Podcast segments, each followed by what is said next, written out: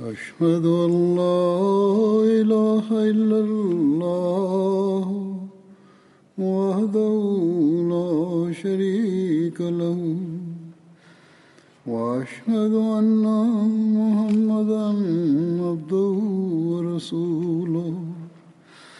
أما بعد فأعوذ بالله من الشيطان الرجيم. بسم الله الرحمن الرحيم. الحمد لله رب العالمين. الرحمن الرحيم. مالك يوم الدين. إياك نعبد نستعين اهدنا الصراط المستقيم. صراط الذين أنعمت عليهم. غير المغضوب عليهم ولا الضالين.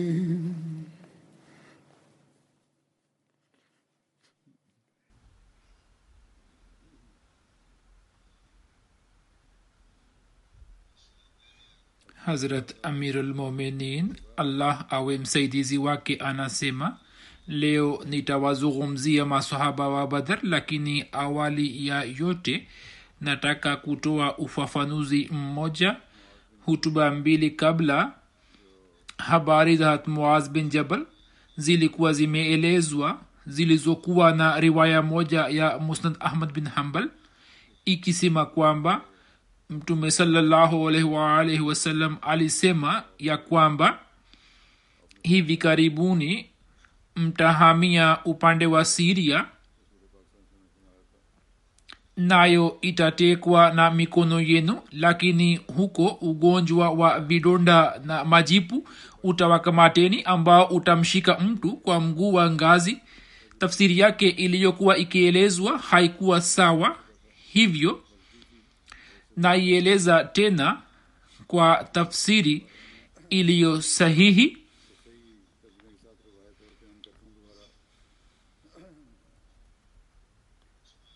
Imesimuliwa na ismail bin ubaidullah ya kwamba hat muaz bin jabal raziallahu anhu alisema ya kwamba nilimsikia mtume salallahu alehi wasallam akisema ya kuwa nyini mtahamia upande wa siria nayo itatekwa kwa ajili yenu huko ugonjwa mmoja utazuka kati yenu ambao utafanana na kidonda au kitu fulani chenye kukata vikali nao utazihiri katika sehemu ya chini ya kitovu cha mtu.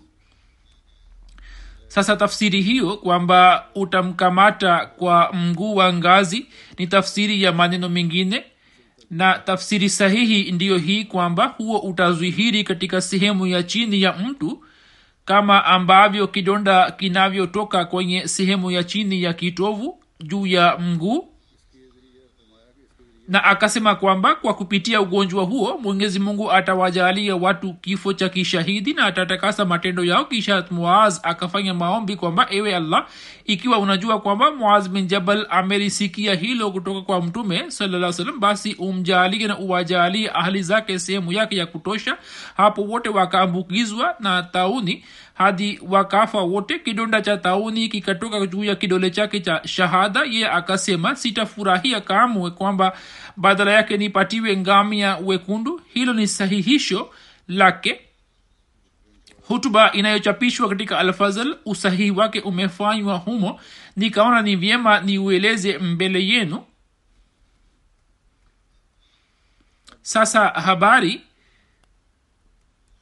zilizokuwa zikitajwa zilikuwa kuhusu hat abdullah bin amar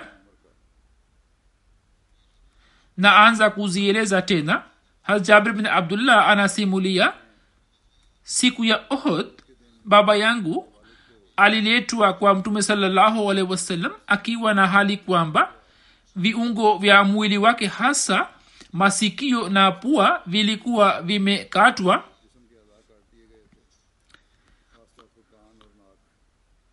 maiti yake ikawekwa mbele ya mtume salallahu wasalam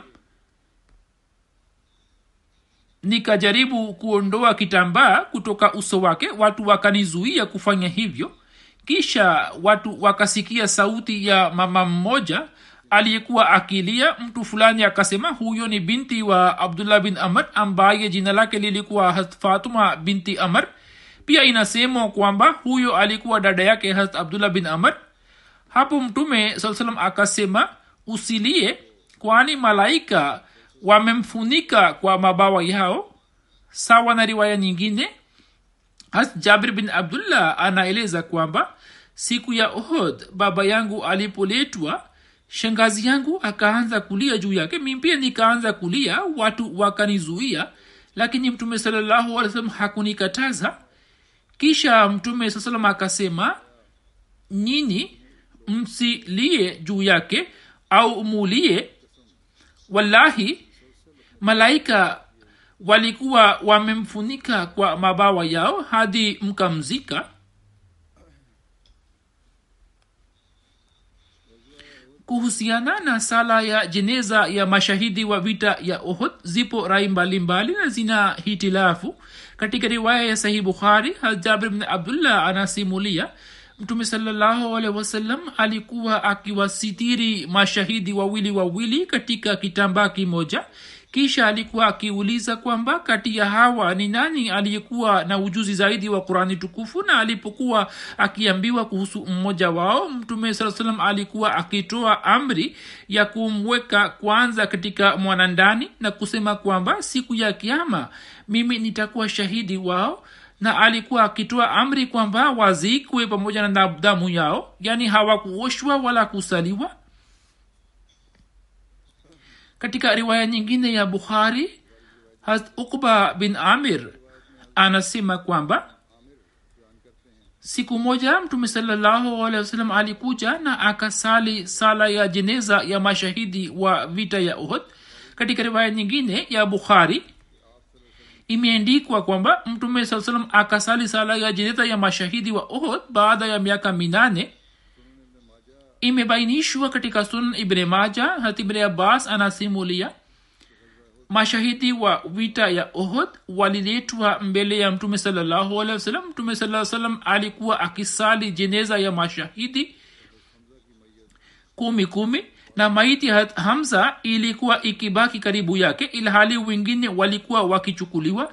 Sawa na sunan abu daud hat anas bin malik anasimulia mashahidi wa vita ya uhd hawakuoshwa na wakazikwa pamoja na majeraha yao na hawakusaliwa katika riwaya nyingine ya sunan abu daud imeelezwa hivi hat anas anasimulia mtume saa salam hakusali sala ya jeneza ya shahidi yeyote isipokuwa hat hamza. Katika riwaya moja ya sunan tirmzi hat anas bin malik anasimulia kwamba mtume salallahu hakusali sala ya jeneza ya mashahidi wa vita ya uhud.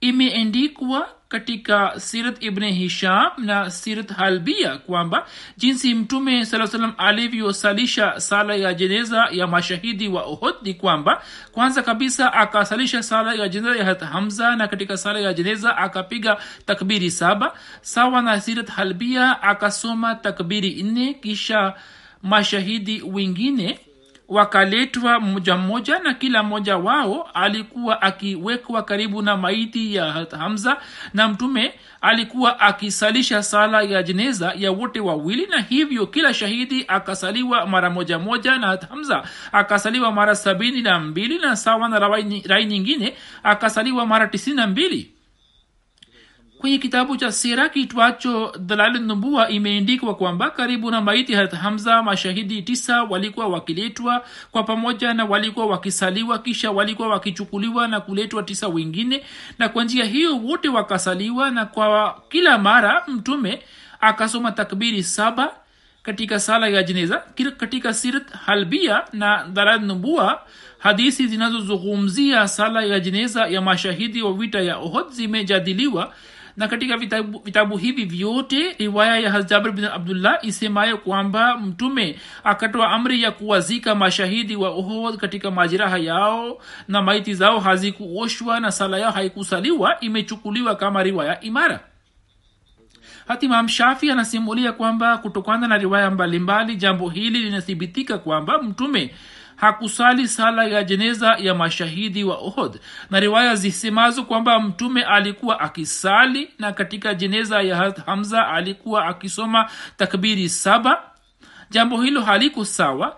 Ama kuhusiana na riwaya ya ukba bin amir isemayo kwamba baada ya miaka minane mtume alikuwa akisali jeneza ya mashahidi. Hawa basi riwaya hiyo inasema kwamba tukio hilo ni la baada ya miaka minane kama nisemavyo kwamba mijadala mirefu imefanywa juu yake. Imam bukhari ameunda mlango mmoja kwa jina la babu salat ala shahid yaani kuhusiana na kuswali sala ya jeneza ya mashahidi na chini yake ameleta hadisi mbili tu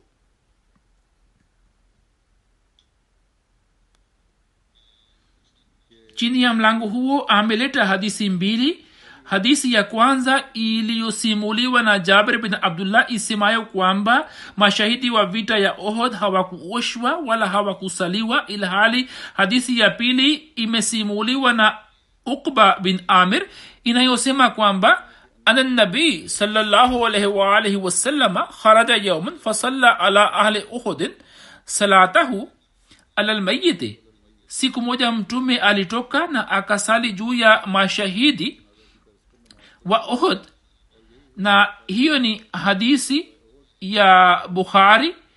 Katika vita ya ohod sahaba huyo anasema kwamba salla rasulullahi salllahu alaihi wasallam ala katla uhudin baada thamani sinina kalmuwadde bil akhi al yani mtume saa salam aliwasalia mashahidi wa uhud baada ya miaka minane kama wanavyoagwa watu walio hai au wenye kufa. Vivyo hivyo alama ibni hajar askalani anasema kwamba muradi wa imam shafii ndiyo huu ya kwamba muda mrefu ukipita juu ya kifo cha mtu haisaliwi jeneza juu ya kaburi lake sawa na rai ya imam shafii mtume saa salam alipojua kwamba muda wake wa kuaga dunia ukaribu hapo akawaendea mashahidi hawa juu ya makaburi yao na akiwaaga akawaombea dua ya maghufira mirza bashir akieleza habari za kukafiniwa na kuzikwa kwa mashahidi wa ohod anaandika katika sirat khatamanabiyin baada ya kukusanya maiti shughuli ya kuzikafini ikaanza. Mtume akasema kwamba nguo za mashahidi zibaki juu yao kama zilivyo na mashahidi wasioshwe. Isipokuwa ikiwa kuna mtu ambaye ana kitambaa cha ziada basi akifunike juu ya nguo zao wakati huo hata sala ya jeneza haikusaliwa hivyo mashahidi wakazikwa bila kuoshwa na bila kusaliwa.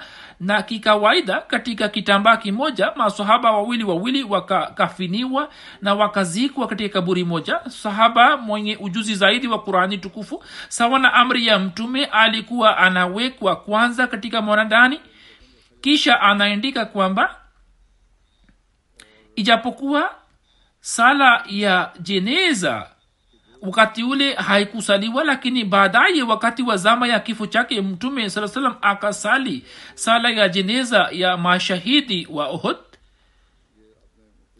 mia saheb amepiga hisabu kutoka historia mbalimbali mbali. sala ilisaliwa au ikafanywa dua lakini mtume saa salam kwa uchungu mkubwa akawasalia na kuwaombea dua huenda atakuwa amewaombea kama imetajwa hapo juu atakuwa amewaombia akisimama karibu na kaburi makaburi yao kwa uchungu mkubwa.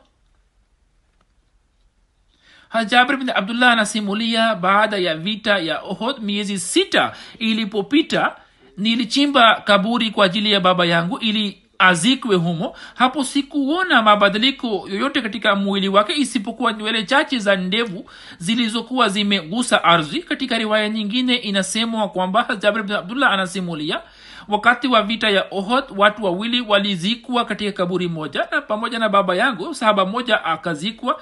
Miezi sita ikapita juu yake moyo wangu ukatamani kwamba ni mziki katika kaburi jingine akiwa peke yake. Hivyo nikamtoa nje ya kaburi nikaona kwamba udongo ulikuwa haukumletia athari yoyote isipokuwa kidogo tu kwenye neama yake. Miaka arobaini na sita baada ya vita ya ohd tamir muavia akafanya mpango wa kuchimba mto mmoja katika zama ya ukhalifa wake ambao maji yake yakaingia katika makaburi ya masahaba wa uhud na yakaingia katika kaburi la abdullah bin amr na Ab- amr bin jamu. Walipofukua kaburi lao wakaziona shuka mbili zikiwafunika na msimuliaji anasema kwamba kulikuwa na jeraha juu ya uso wake na mkono wake ulikuwa juu ya jeraha lake na kisha maelezo yaliyo mbele yake huwa nayaeleza tu lakini sio lazima kwamba moyo urizike nayo kwani baadhi ya vitabu vya historia vinasema hivi na wasomi wanavisoma vile vile. Ndiyo maana nayaeleza hapa. Lakini inawezekana kwamba yametiwa chumwi. Yeye anasema kwamba mkono ulipotolewa kutoka jeraha lake damu ikatoka ni jambo lisilowezekana. Mkono wake ukawekwa tena juu ya jeraha lake kisha damu ikasimama. Riwaya za aina hiyo zinakuja katikati ambazo zinahitaji uchunguzi zaidi. Jabir bin abdullah anasema nikamwona baba yangu katika kaburi nikahisi kana kwamba amelala. Ilhali baada ya miezi sita alipokuwa amemtoa nje anasema kwamba kulikuwa na mabadiliko katika neema yake. Sasa baada ya kupita miaka 46 hilo haliwezekani kwamba asipate athari yoyote na kubaki mifupa tu kwani hiyo ni kanuni ya mwenyezi mungu. Hajabir bin abdullah anasimulia mtume salallahu alehi wasallam alikutana nami akasema ewe jabir kuna nini? Naona una huzuni nikasema ewe mtume wala baba yangu aliuawa shahidi katika vita ya ohd na akaacha madeni na watoto nyuma yake. Mtume akasema je nisikupe habari njema kwamba allah amekutana na babako? Nikasema naam ewe mtume wa allah. Salaa huzur akasema kwamba allah hakuongea na yeyote isipokuwa akiwa nyuma ya pazia. Lakini allah akamfufua babako kisha akaongea naye ana kwa ana na akasema kwamba ewe mja wangu niombee ili nikupe. Ye akasema ewe mola wangu nihuishe tena ili ni uwawe tena katika njia yako. Riwaya moja inasema kwamba wakati huo hata abdullah akasema ewe mola wangu sikutimiza haki ya ibada yako. Natamani kwamba unirudishe tena duniani ili nikiwa pamoja na nabii wako nipigane katika njia yako na ni uwawe tena katika njia yako. Hapo mungu akasema nimeshaamua tayari kwamba anayekufa hatarudishwa duniani kwa mara ya tena. Hata abdullah bin amar akamwomba allah kwamba ewe mola wangu wafikishie habari hiyo wale waliobaki nyuma yangu. Hapo mwenyezi mungu akaitirimsha aya hii kwamba wala tasabanna lazina kutilu fi sabilillahi amwatan bal ahyaun inda rabbihim yurzakun wala usiwazani wale waliouawa katika njia ya mungu ni wafu sio? Wako hai mbele ya mola wao wakiwa wanaruzukiwa vizuri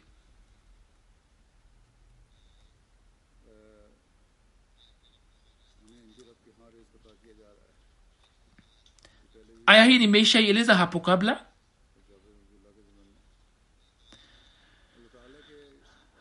Hadha khalifatulmsi sani hadha khalifatulmsi nne rahimullahu taala kabla ya ukhalifa wake alikuwa ametoa hutuba moja na katika hutuba ile alikuwa akieleza kuhusu tukio hilo akisema kwamba tukio hilo limejawa na uzuri wa namna zote na kile tunapolisoma linatuonyesha rangi mbalimbali mbali. na pamoja na mambo mengine tunapata kuelewa kwamba mtume saa salam kwa muda wote alikuwa na mawasiliano na mola wake upande mmoja alikuwa akiwahurumia maswahaba zake na upande wa pili moyo wake ulikuwa ukiungana na mola wake dhati yake ambaye katika hali ya amani aliendelea kubaki katika hali ya thumma dhana fatadalla katika hali ya vita pia hakutengana naye hata kidogo.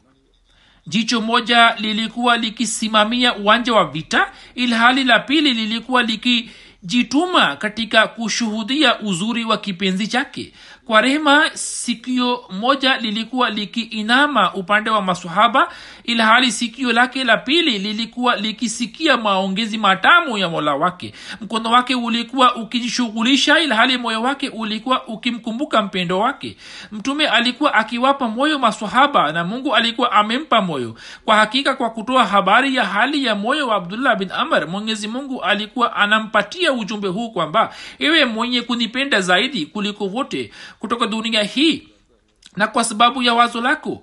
Masahaba zako pia wamekosa utulivu kwa sababu yako na wamehuzunika kwa sababu ya kukuacha kwako katika uwanja wa vita na hawana tamaa ya kupata pepo. Pepo yao ndiyo hii kwamba wakatwe mara kwa mara na panga kali lakini waka, wabaki pamoja nawe na wabaki pamoja nawe na wabaki pamoja nawe. Abdullah bin jaber jabir bin abdullah anasimulia kwamba abdullah bin amr alipofariki dunia alikuwa anadaiwa nilimwomba mtume msaada kwamba yeye awafahamishe wakopeshaji wake kwamba wampunguzie kidogo. Mtume salam akawaambia lakini wao hawakupunguza chochote. Ndipo mtume salallahu alaihi akaniambia kwamba nenda ukazitenganishe aina zote za tende.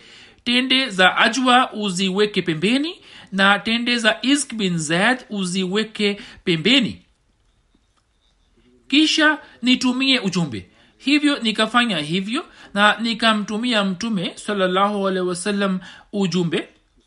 Mtume salallahu alehi wasallam akaja na akakaa karibu na zile tende kisha akasema kwamba wapimie hawa.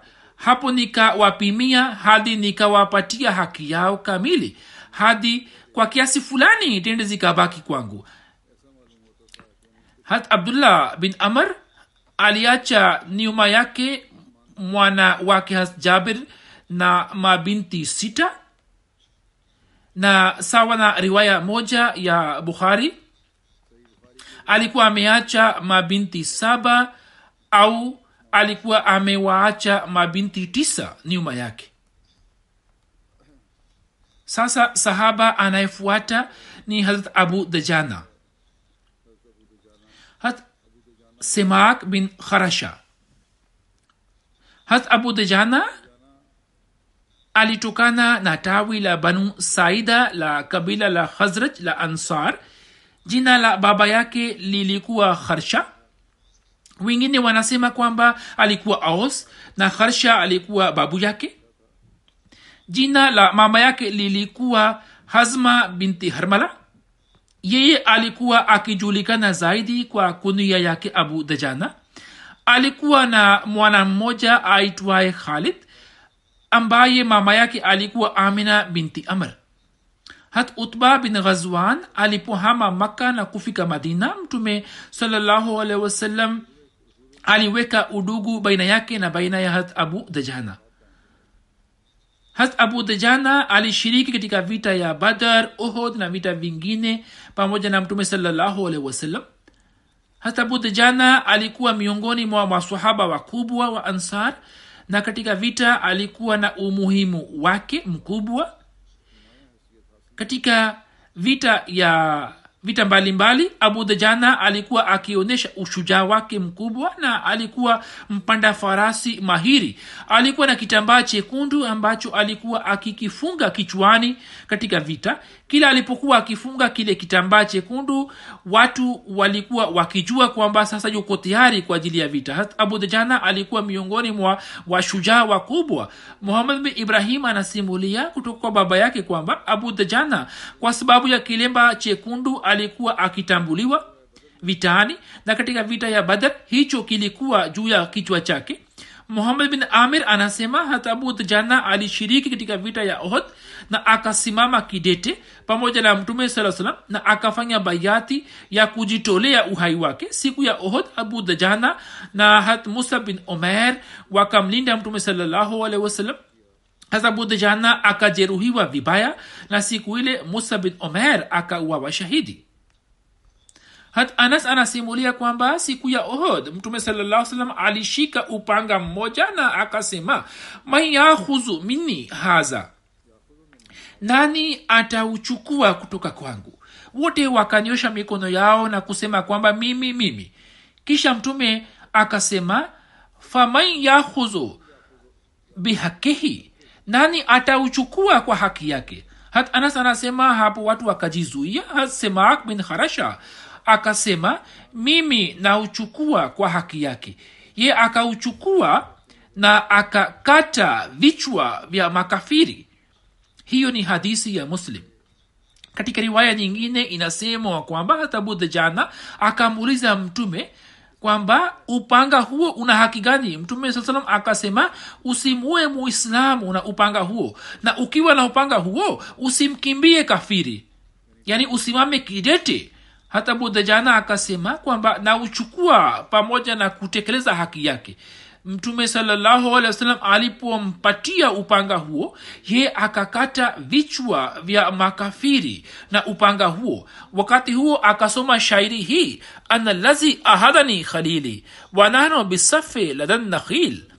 Allah aquma allah aquma dahra fi lqayul azri bisaifillahi warasul mimi ni yule ambaye rafiki yangu amechukua ahadi ilhali tulikuwa katika eneo la safa karibu na mitende. Na ahadi yenyewe ndiyo hii kwamba nisisimame katika safu za nyuma za jeshi na kwa upanga wa mtume na allah. Nipigane na maadui. Hata budhajana akaanza kutembea kwa ufahari katika safu za jeshi. Mtume salam akasema kwamba inna hazihi mishyatun yubghizuha llahu aza wajalla illa fi hadha lmuqam haya ni matembezi ambayo mungu hayapendi isipokuwa katika vita.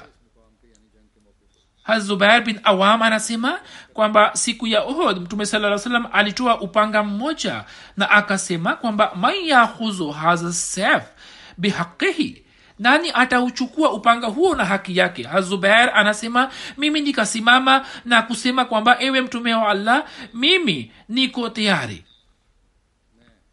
Mtume saa salam hakunijibu na akasema tena nani atauchukua kwa haki yake? Nikasema ewe mtume wa allah mimi. Lakini mtume saa salam hakunijibu na akasema nani atauchukua kwa haki yake hata budjana simak bin kharasha akasimama na kusema ewe mtume wa allah mimi nauchukua kwa haki yake.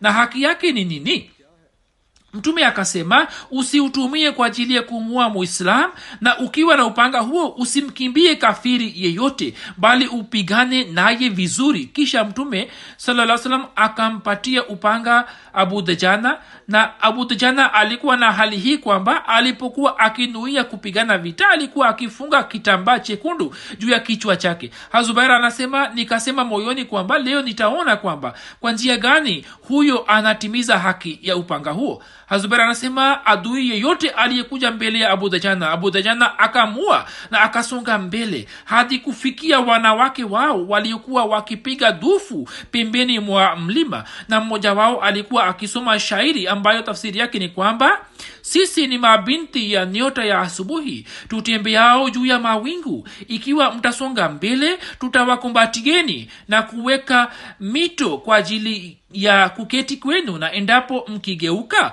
nyuma basi tutawaacheni. Na kisha hakutakuwa na uhusiano wowote wa mapenzi baina yetu.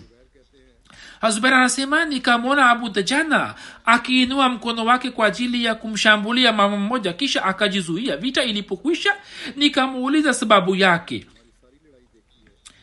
nikasema ulikuwa umemtaka kumshambulia mama kisha ukajizuia. Sababu zake ni nini? Ye akasema wallahi nikaheshimu upanga wa mtume wasallam kwamba nisimue mwanamke yeyote na upanga huo.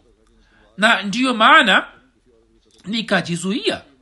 Sawa na riwaya moja mama huyo alikuwa hind mke wa abu sufian ambaye pamoja na kina mama wengine alikuwa akiimba shairi. Hata abu dajana aliponyosha upanga juu yake ye akapiga kelele kwa ajili ya msaada lakini hakuna aliyejitokeza kwa ajili ya msaada wake. Hata budajana akajizuia na akarejea hazuber alipomuuliza sababu yake akasema sikupendelea kumua mwanamke na upanga wa mtume salallahu alaihi wasallam ambaye hakuwa na msaidizi wake yeyote.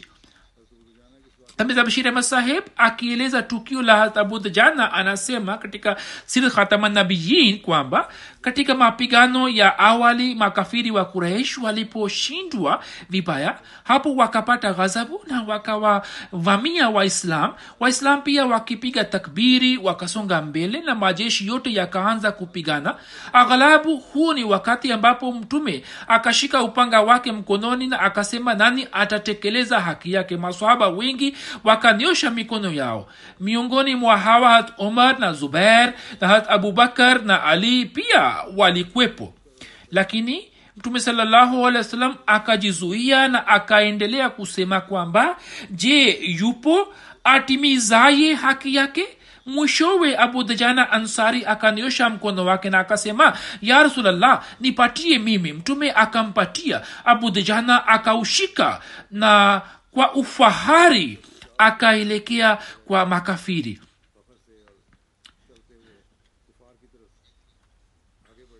mtume salllahu alehi wa sallam akawaambia masahaba zake kwamba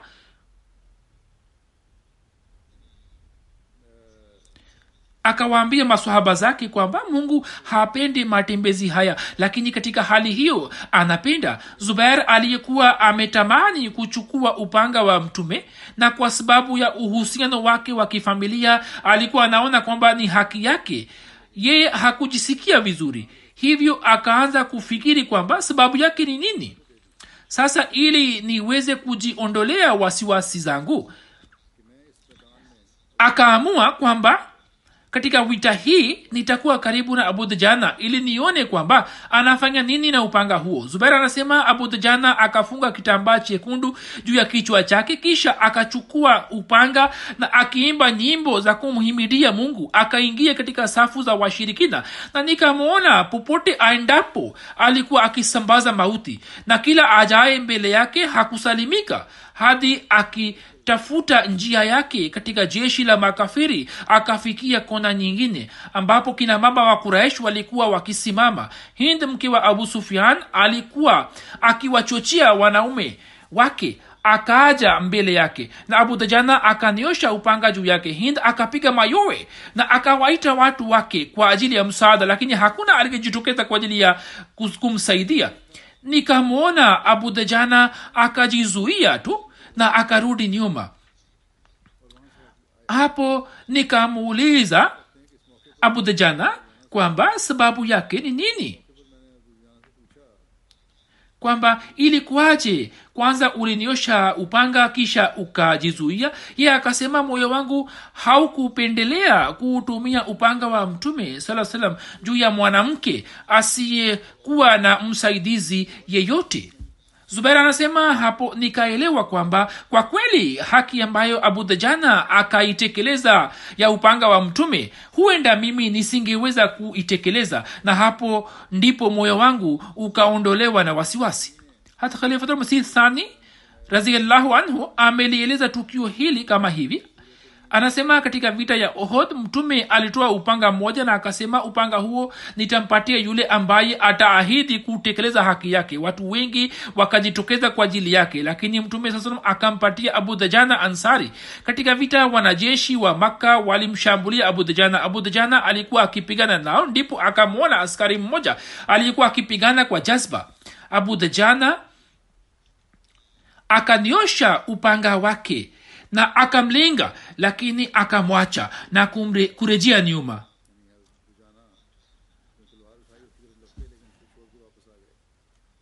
Rafiki yake mmoja akamuuliza kwamba kwa nini ukamwacha? Abudijana akasema kwamba nilipoelekea kwake ye akatamka matamshi fulani hapo nikajua kwamba huyu ni mwanamke rafiki yake akasema lakini hata hivyo mama huyo alikuwa akipigana vita katika jeshi lake. Sasa kwa nini ukamwacha? Abudejana akasema moyo wangu haukupendelea kwamba niutumie upanga wa mtume juu ya mama aliye dhaifu halmuslim moja anasema ilmuradi muda wote mtume saa salam alikuwa akitoa mafunzo ya kuwaheshimu kina mama. Na kwa sababu yake kina mama wa makafiri walikuwa wakijaribu kuwapatia waislamu hasara kwa ujasiri. Lakini hata hivyo waislamu walikuwa wanavumilia mambo yote. Kuhusu bodhajana sir william mayor anaandika kwamba mwanzoni mwa vita mtume saa salam alitoa upanga wake na akasema nani atauchukua kwa haki yake. Umar na zubair na maswaba wengi wakapenda kuuchukua lakini mtume saa salam hakuwapa. Mwishowe abu dhajana akaomba ndipo mtume saa salam akampatia naye kwa upanga huo akaanza kukata vichwa vya makafiri. Kisha anaandika kwamba mbele ya mashambulizi makali ya waislam jeshi la maka likaanza kutawanika kwa mara kadhaa makuraish wakajaribu kuwashambulia waislam kutoka nyuma yao lakini kila mara kwa sababu ya wale warusha mishale hamsini ambao walikuwa wameteuliwa na mtume saa salam wakalazimika kurudi nyuma upande wa waislam katika uwanja wa vita ya ohod ushujaa na ujasiri ukaonyeshwa ambao ulikuwa umeonyeshwa katika vita ya badr. Safu za jeshi la makka zilikuwa zikimalizika. Abu dajana akiwa na ngao yake na kwa kufunga kitambaa chekundu juu ya kichwa chake alipokuwa akiwashambulia na kwa upanga huo ambao mtume saa salam alikuwa amempatia alikuwa akisambaza mauti kote kote. Hamza na ali na zubair kila mmoja wao alikuwa akionyesha ushujaa wake. Na kote kote waendako walikuwa wakiwamaliza maadui na makafiri na walikuwa wanawamaliza kote kote huo ni msingi ambao juu yake washujaa wa ushindi wa islamu wa baadaye wakapata kulelewa. Hat ibni abbas anasimulia kwamba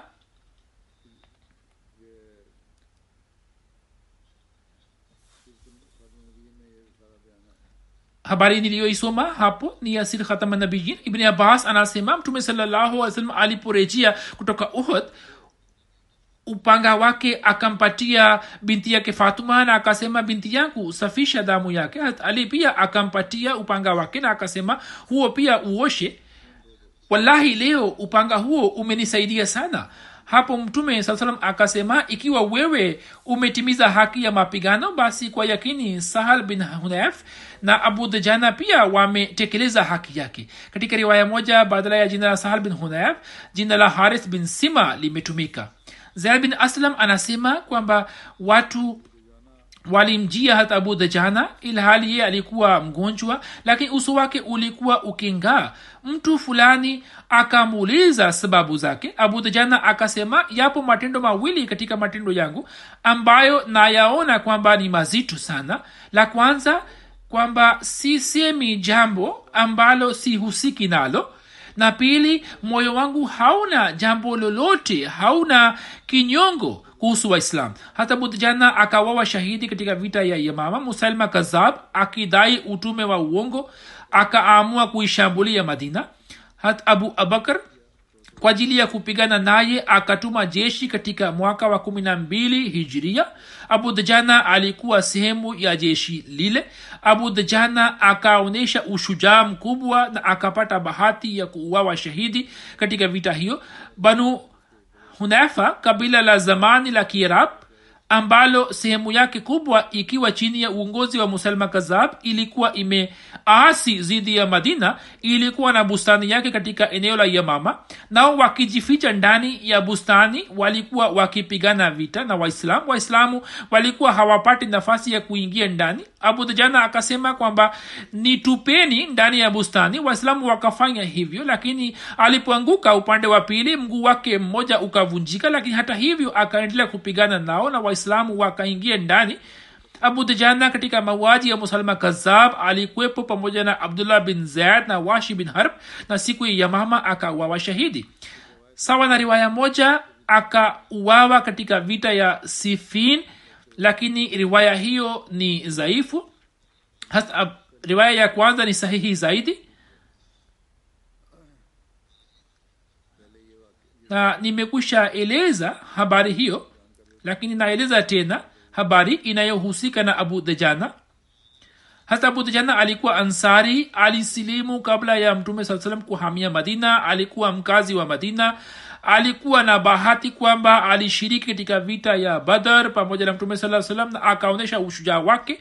Pia akashiriki katika vita ya ohod na pale hali ya vita ilipobadilika na waislamu wakashambuliwa na makafiri kutoka nyuma na hali ya vita ikabadilika. Masahaba walikuwa wamebaki karibu na mtume saa salam abu alikuwa mmoja wao na katika kumlinda mtume salaa salam alikuwa amejeruhiwa vibaya lakini licha ya kupata majeraha makali hakulegea safari moja alipokuwa anaumwa akamwambia rafiki yake huenda matendo yangu mawili yapokelewe na allah. Moja sisemi jambo la kipuuzi na pili siwasingizii watu na sina kinyongo kuhusu mtu yeyote.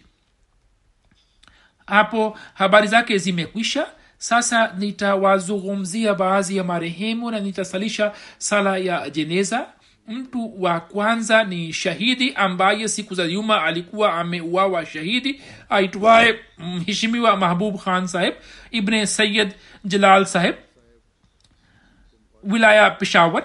Tarehe 8 novemba elfu mbili na ishirini asubuhi saa mbili katika kijiji cha shekh muhammad alikuwa akiwawa na wapinzani wa jamaat. Inna lillahi wa inna rajiun.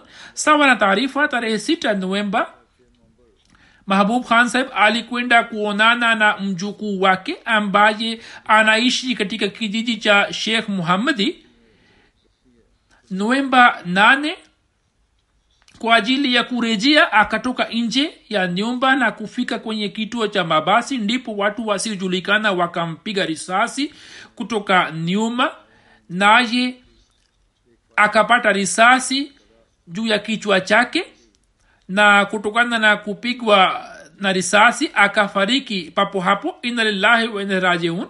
Baada ya kumshambulia mtu yule akakimbia.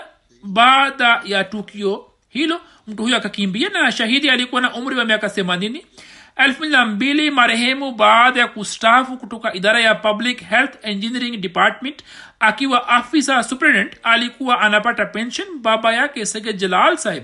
Alikuwa amejiunga na jamaat mwaka 1930 marehemu alikuwa na mwana, alikuwa mwanajumuiya wa kuzaliwa. Marehemu alikuwa na sifa chungu nzima. Alikuwa akisali tahajud mwema mkarimu mwenye huruma.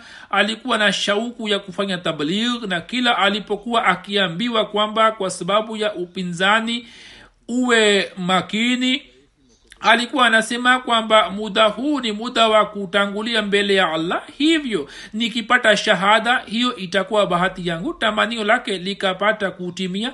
Mke wa marehemu bi miraj sahiba ana bahati kwamba baba yake muhammad said na baba yake mdogo bashir ahmad mwaka 1966 walikuwa wamewawa shahidi na sasa mume wake amepata bahati hiyo. Hivyo bi miraj ni binti ya shahid na mpwa wa shahid na mke wa shahid marehemu marehemu ameacha nyuma yake mke bimiraj sahiba na wana wawili munawar saheb na fazl saheb. Alikuwa na mabinti wawili zakia na wahida na wajukuu mbalimbali.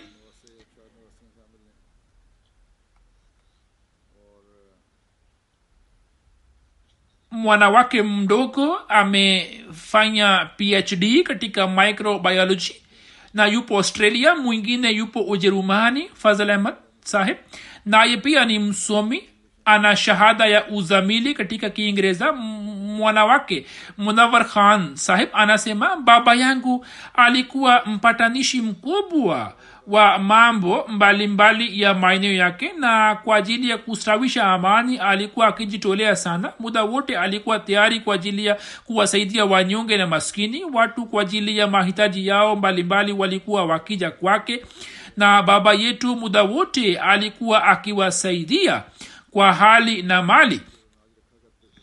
Alikuwa mnyenyekevu mkimya na mwenye tabia njema mwenye kufanya subira nyingi na kuwajali wengine na kwa ajili ya kuwasaidia muda wote alikuwa tayari mungu amnyanyue katika daraja zake na awajalie wanafamilia wake waweze kuendeleza mema yake. Jeneza ya pili ni ya fakhar ahmad faruk saheb murabie silsila pakistan mosi novemba 220 saa kumi na mbili na robo jioni akiwa na mtoto wake ihtisham abdullah akapata ajali ya barabara alipokuwa akitoka ahmadnagar na katika ajali ile wote wawili wamefariki. Dunia ina lillahi wa inalahi rajiun. Ajali ilikuwa mbaya sana hivyo wote wakafariki papo hapo. Fakhar saheb alikuwa musi. Mwaka 1968 baba yake aitwaye bwana saifurahman alikuwa amejiunga na jamaat na katika familia yake alikuwa mwanajumuya wa kwanza. Marehemu mbashiri mwaka 1996 akamaliza masomo ya jamea ahmad ya rabwa na katika maeneo mbalimbali ya pakistan akaitumikia jamaat kisha akapelekwa ivory coast afrika magharibi kisha tangu miaka minane alikuwa akiitumikia jamaat katika ahmadnagar alikuwa amemoa bi tahira fakhr sahiba ambaye ni binti wa ali asghar sahib. Marehemu alikuwa na mabinti wanne na mtoto mmoja wa kiume ihtisham abdullah ambaye katika ajali hiyo amefariki dunia vile vile. Sasa waliobaki nyuma ni mke wake na mabinti wanne na mama yake mzazi na ndugu zake wengine. Mabinti zake ni wajiha amatsubu khafia fakhar sabrin fakhar na mehrin fakhar. Mke wa bwana fakhar sahib anasema kwamba mimi nilipoolewa na mrabi saheb wakati ule mrabi saheb alikuwa anaitumikia jamaat katika kijiji cha khushab. Mimi nilipofika huko mume wangu akanifahamisha kuhusu wajibu mbalimbali mbali wa dini akanifahamisha akaniambia kwamba sasa baada ya kuolewa na mbashiri wewe pia umekuwa wakfu hivyo ya kupasa kushiriki ipasavyo katika shughuli za jamaat. Kisha akapata uhamisho kwenda bedin. Murabi saheb akatangulia kisha nikamfuata. Baada ya muda mfupi siku nilipofika huko ijapokuwa nilikuwa nimemwambia kuhusu safari yangu lakini nilipofika huko nikamkuta murabi saheb hayupo kule. Nikaendelea kukaa juani baadaye kutoka misikitini nikapata kujua kwamba mke wa mwalimu fulani ni mgonjwa hivyo mrabi sahib ameenda kumtolea damu aliporejea nikamuuliza nikisema kwamba nimeshinda juani kwa mchana kutwa na wewe umekuja ilhali ulikuwa unajua kwamba leo nakuja. Akasema kwamba hata kazi ile pia ni muhimu hivyo yatupasa kujitolea. Alipoenda coast akafanya shughuli nyingi za kujitolea pamoja na shughuli za dini. Na katika huduma hizi zote muda wote akatanguliza dini juu ya dunia. Mke wake anasema safari moja nikaugua nilikuwa mja mzito mrabi saheb alikuwa ameenda kushiriki katika kambi ya kutolea huduma ya matibabu. Daktari akasema kwamba hali yangu si nzuri lakini mrabi saheb akasema kwamba allah atakujalia fadhili zake na hutapata shida na akaenda tu kwa ajili ya dini ilmuradi murabi saheb katika kila jambo alikuwa anatanguliza dini alikuwa mkarimu na mwenye kuwahudumia watu na alikuwa mwenye kuwapenda wote alikuwa na uhusiano wa kiurafiki na watoto wake na alikuwa akipatanisha maswala yote kwa uzuri hata kama yawe ya dini au ya dunia na alikuwa akiwafahamisha watoto kwamba nyini ni watoto wa yule alitoa maisha wakfu. Hivyo mnapaswa kuitanguliza dini juu ya dunia yenu na muonyeshe mifano mizuri. Wasif saheb mbashiri wa ivory coast anasema kwamba fakhr saheb akiwa mbashiri alikuja ivory alikuwa na tabia njema sana alikuwa akiongea kwa mapenzi na maongezi yake yalikuwa yakiwavutia watu. Kwa miaka mitano katika mkoa wa ome akaitumikia jamaat na kwa sababu ya hulka zake kila mkubwa na mdogo alikuwa akimsifu na alikuwa anajenga mahusiano pamoja naye kwa ajili ya jalsa salana wakati mwingine alikuwa anawapatia wanajumuiya wanyonge maskini nauli kutoka mfuko wake.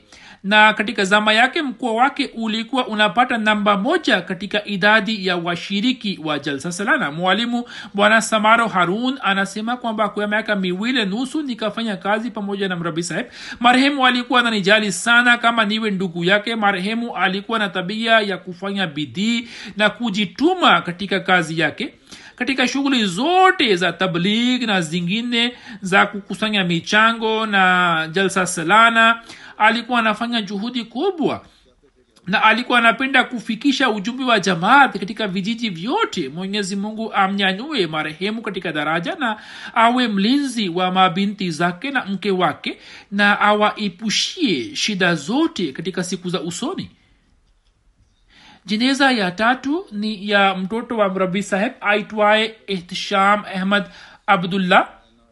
Kama nisemavyo katika ajali hiyo yeye pia alifariki pamoja na baba yake.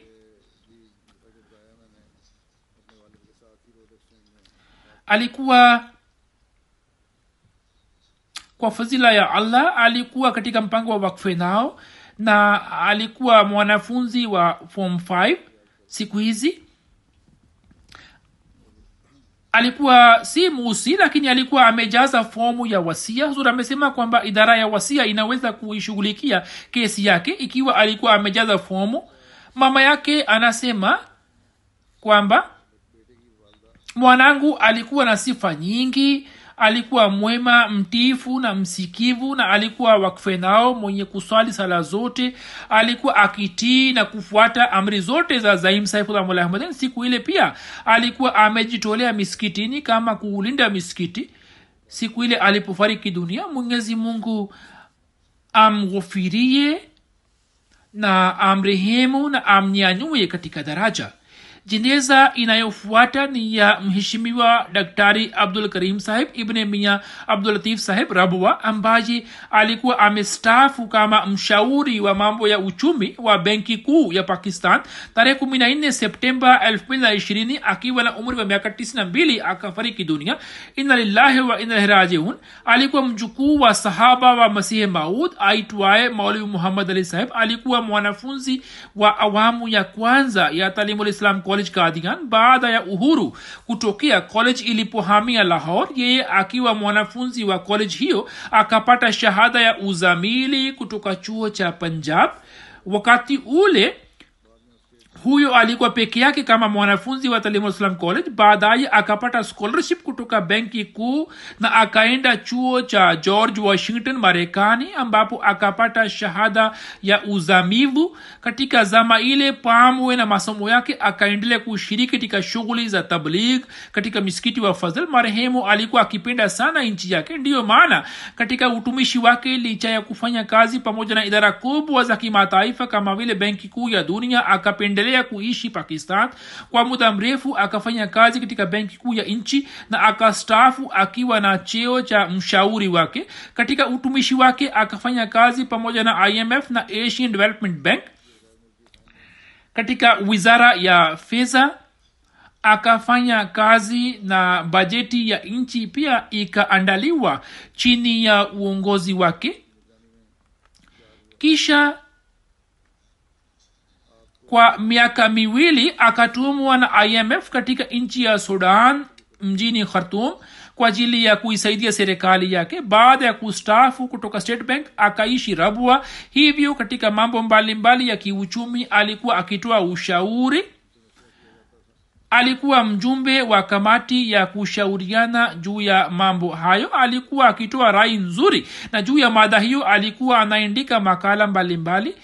pia akafanya uchunguzi mzuri juu ya mada hii ya kiuchumi na alikuwa anatafuta utatuzi mzuri akaandika vitabu kadhaa ambavyo ni mambo ya msingi ya islam falsafa ya islam na kanuni za uchumi. Ni katika lugha ya kiingereza uharamu wa riba ni kiurdu na husule risk pia ni kiurdu mwaka 1989 baada ya kustafu kutokana na mwito wa khalifa wa nne akaenda kujitolea kufundisha katika chuo cha tashkand kwa miezi sita akatoa mafunzo. Kisha khalifa wa nne alikuwa ameunda kamati moja iliyokuwa ikishughulikia mambo ya riba na mambo ya rehani na kulikuwa na kamati yake ndogo kulikuwa na kamati ndogo iliyokuwa chini yake. Marehemu alikuwa mjumbe wake. Mimi pia nimefanya kazi pamoja naye kwa muda. Na kama nisemavyo marehemu alikuwa akitoa rai nzito na alikuwa anatoa rai kwa hoja na dalili. Amenitumia makala mbalimbali mbali kuhusu nizamu ya riba na makala zake ni nzuri. Inshallah tutaangalia zaidi na nizamu itakayoletwa dhidi ya nizamu ya riba katika siku za usoni huenda rai zake na maoni yake pia yajumuishwe ndani yake allah anyanyue daraja za marehemu na awajalie watoto wake kwamba wafuate nyayo zake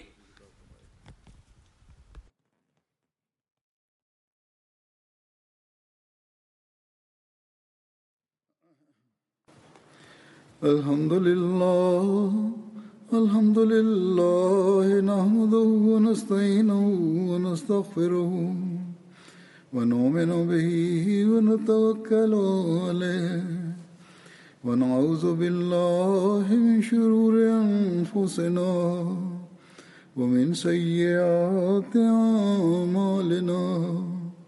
من يهده الله فلا مضل له ومن يضلله فلا هادي له.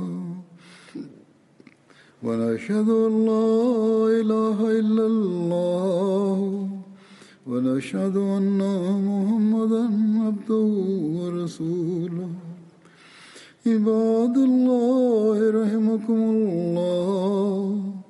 إن الله يأمر بالعدل واللسان وإيتاء ذي القربى وينهى عن الفحشاء والمنكر والبغي يعظكم لعلكم تذكرون اذكروا الله يذكركم وذوه يستجب لكم ولذكر الله أكبر